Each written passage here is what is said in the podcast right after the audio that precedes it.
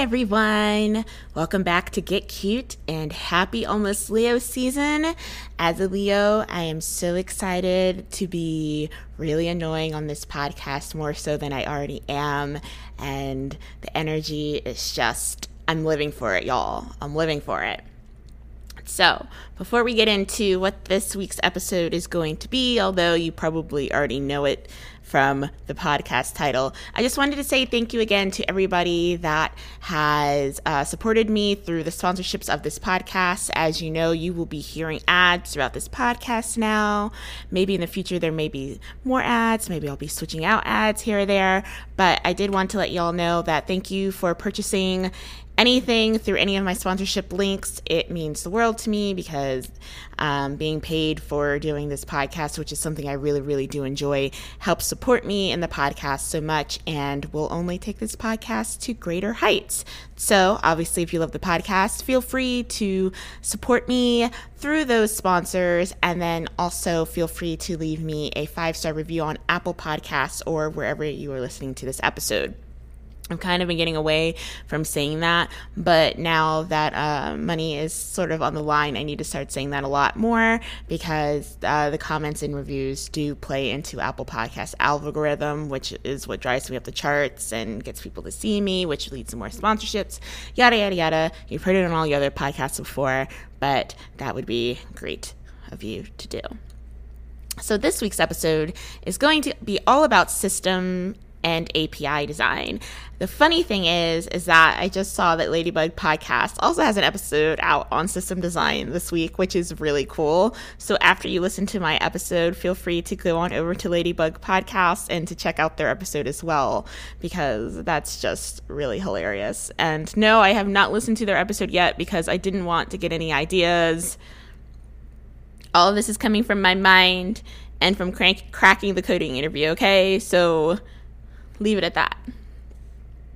Now, this episode might be long um, because there is a lot of information that goes into systems and API design, and um, it's a lot. It is a lot to condense and to get into what a 20 minute episode, maybe 25. I'm not sure. Um, all I know is that API and system design is a very complex thing, and I'm going to be trying to break it down into what I can handle and how I approach them in interviews. So, hopefully, this is helpful for you. Now, going on to the resources, because this is very important. Um, it's going to be me going through many, many system and API design interviews this week and over the past month and a half, and then also cracking the coding interview.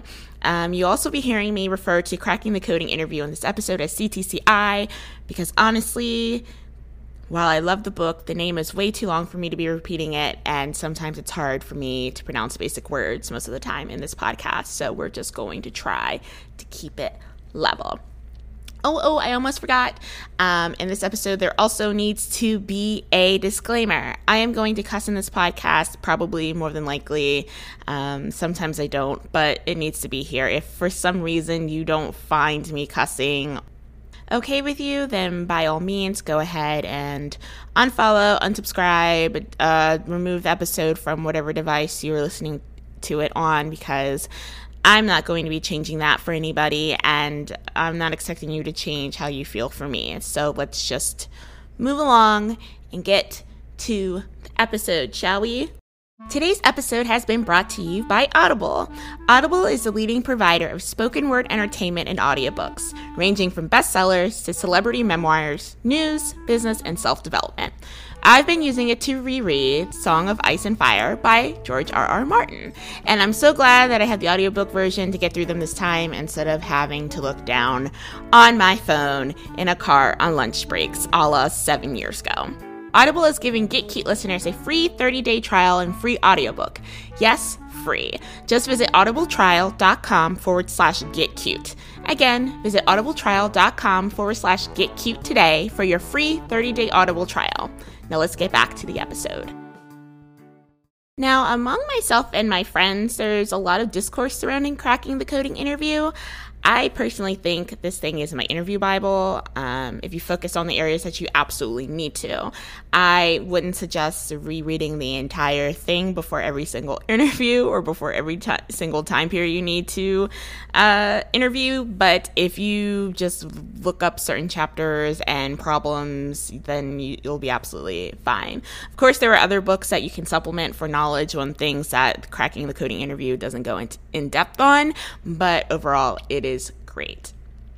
With that said, McDowell's brief but informative chapter on system design and scalability, um, just so you know it, it's chapter nine, which is nine is my favorite number, so of course I'm going to love it anyway, just based on that.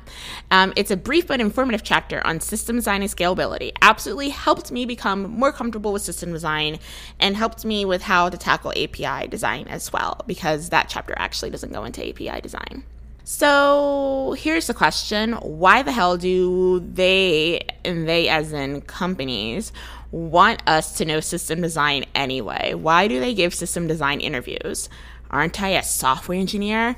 And yeah, you know, I am you are. However, the higher you get as a software engineer, senior and bo- above, usually, you are expected not only to know how to code, you need to know how to architect the system to correctly identify system failures and how to quickly and correctly alleviate said system failures if they occur. When you say it like that, it sounds really complex. But I'm going to keep repeating myself in this episode to say it is really complex because don't give yourself too much trouble if you don't get it immediately. I absolutely did not get this immediately. I've been studying on and off for, let's say, a year or so. So the fact that I'm just now comfortable comfortable enough now to actually do a podcast episode on this is telling you all that you need to know.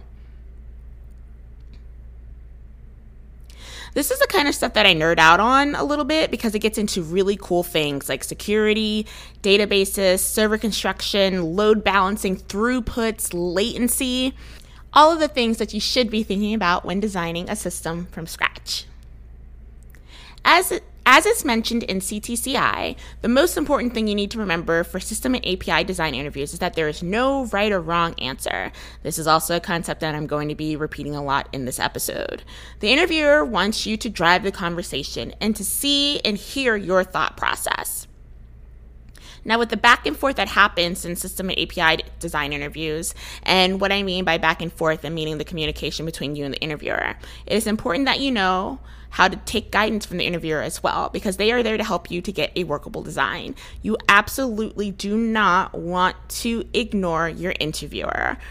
Think of it as an actual working relationship. Think of the interviewer on your team and you're just talking through a problem you hopefully you're not the type of person that's just going to ignore feedback from your coworker and keep going on one path regardless of them kind of trying to tell you in a nice way that you're going down the wrong path. Don't be that person. We actually want you to get the job here. Let's focus on system design first from the countless interviews that I have had for senior and above positions over the past month or so, I have compiled what the common themes were from those interviews. Of course, I can't tell you what questions I was specifically asked on these interviews for what companies because NDAs and all that, but it will give you enough information to be able to tackle any problem thrown at you. For example, say that an interviewer asks you to design Twitter. That within itself is an extremely vague question since Twitter is a highly complex system with a lot of features, and those features with a lot of methods to create an overall good user experience. From here, you'd want to break down the problem of design Twitter into the smallest pieces possible. Do you see how this is starting to become a theme throughout the entirety of the software engineering thing and generally complex problem solving in general, the whole wanting to break down large complex problems into smaller pieces? There's a theme. There's a reason why a lot of us think this way. And then start asking your interviewer very important questions. What features of Twitter would you like me to design? Are we sticking with the MVP, which would be sending tweets and viewing tweets on a timeline? You don't want to further complicate the problem, so it's best to stick to the bare bones so you don't have to spend too long trying to design your system. These interviews are typically 45 to 60 minutes long, so you really don't have that much time to get your view across. Also, asking questions about the specifics of the system will help you understand how many potential APIs you will be working with and to further identify possible bottlenecks that your system might endure.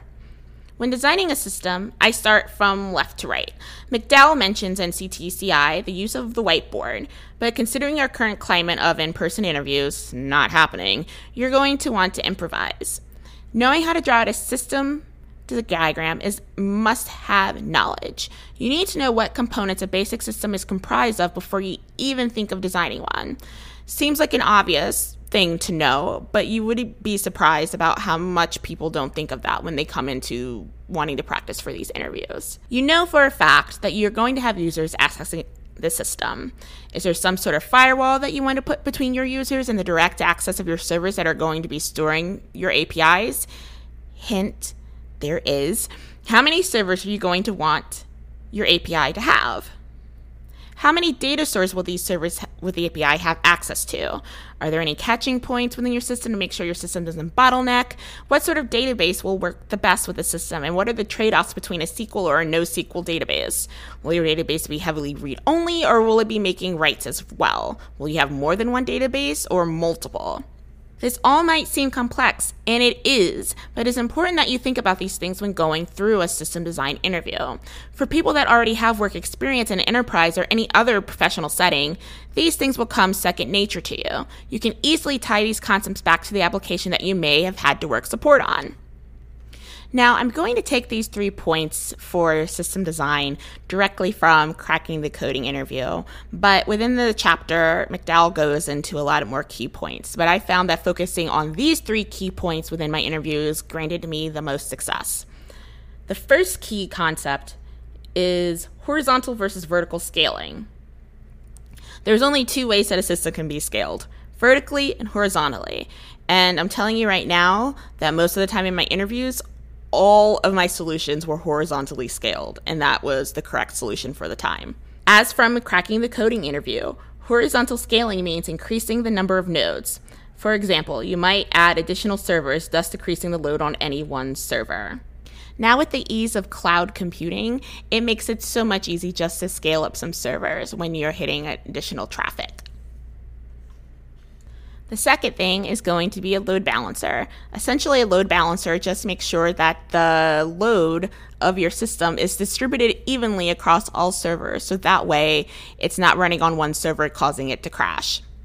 In order to do this, however, you do need to have clone servers with the exact same access to data and the exact same code. And last but not least, caching. Caching is like the keyword of the software architecture gods, caching is such a fast way to speed up your system. What is caching, you ask? Caching is essentially just a key value pairing. So essentially, this is how it happens. Say you're on a website and you go to click on a tab that you've clicked on before. And in clicking on that tab grabs a piece of information that you need. Essentially, your system will check the cache for the key to that piece of information. If the key exists, then it will just return the information from that cache versus having to make another API call to one of your APIs. If it doesn't exist, then of course it'll make the call to the API. And this is one of the easiest things to speed up your system, and it's really simple and straightforward. Today's episode is also brought to you by Grinding Coffee Co. Grinding Coffee Co. is a black LGBTQ plus affiliated and owned coffee business that is aimed at providing coffee to gamers and podcast hosts. Luckily, I'm both. Being black owned isn't even the best part. 50% of all company branded merchandise, including hats, mugs, t shirts, etc., of the proceeds are directly donated toward a charity of their choice that is in need. They have a great selection of flavors and also have variety packs in case you can't figure out what beans to choose. Visit grindingcoffee.co or click on the affiliate link in the show notes to use the code GETCUTE, which is G I T C U T E, to receive a percentage off your order. Put your money and coffee where your mouth is. Support Black, LGBTQ plus affiliated and owned Grinding Coffee Co. Now back to the rest of the show.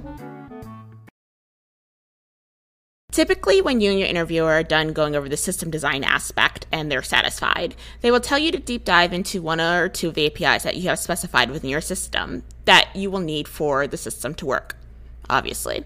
Sticking with the example of designing Twitter, let's say that we have simplified the process by saying that we are just going to focus on the feature of being able to see your friends' tweets in a timeline. Remember in this part to stay relatively high level when talking about the specs of your API. The important things to focus on in this interview are what objects is this API going to need and what object is this going to put out? The endpoints of the actual API, what parameters your endpoints are going to take, and how many endpoints will you need to complete what the interviewer is looking for.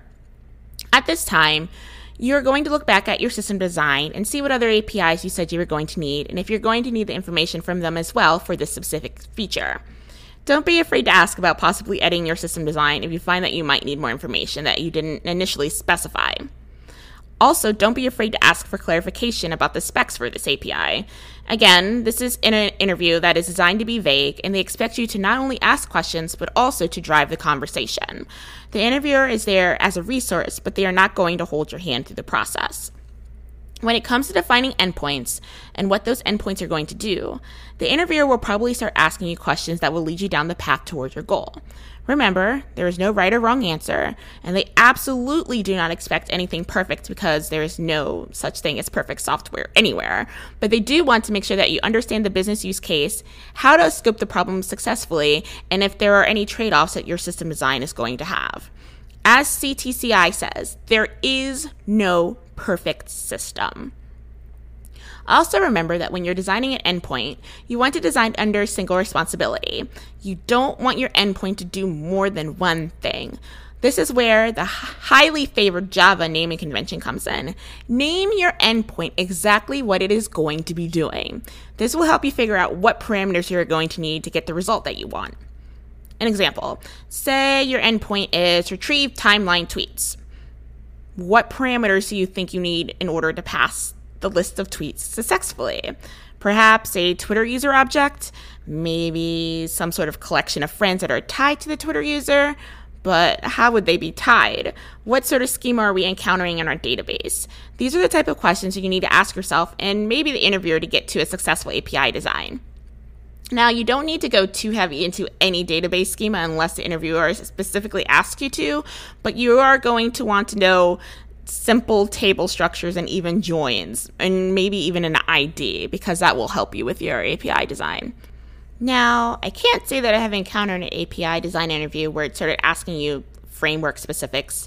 Um, an example would be building out a MVC pattern for an endpoint in Spring without, you know, Spring Boot and say a CoderPad. So if you do encounter something like that, please email me or tweet me to let me know so I can mourn with you and then also talk about how weird that is. I hope that overall this episode gives you some good ideas on how to approach system design and API design interviews. There is still a lot of information, so like I said, I highly suggest you pick up Cracking the Coding Interview if you don't already have that book in your large collection of programming books you probably already have, but definitely pick it up. And if I find any other system design or API design books that are relevant, I will leave them in the show notes below. And would you look at that? I actually came in at 19 minutes. Hey, it's not that long, but it's still kind of long. Yay! So, as always, if you like this episode, please feel free to leave me a five star review on Apple Podcasts or wherever you're listening to this podcast episode. It helps me out a lot, and it would be great for you to do that. Um, as always, if you have any questions, comments, or concerns, feel free to email me, email me at thegetcutepodcast at gmail.com or go ahead and tweet at Get Cute Podcast. You can also follow me on my personal Twitter, which is at so and so's, but please don't tweet me any podcast stuff there because usually I'm dealing with my own sort of thing on that account, and I kind of need to try to keep them separated just a little bit. Um, is there anything else that I need to talk about or um no, I think that's I think that's it, which is so weird. Usually I have a lot of stuff I have to talk about here. Um yeah, thank you so much for listening to this episode, and uh, I will see y'all next week. Bye.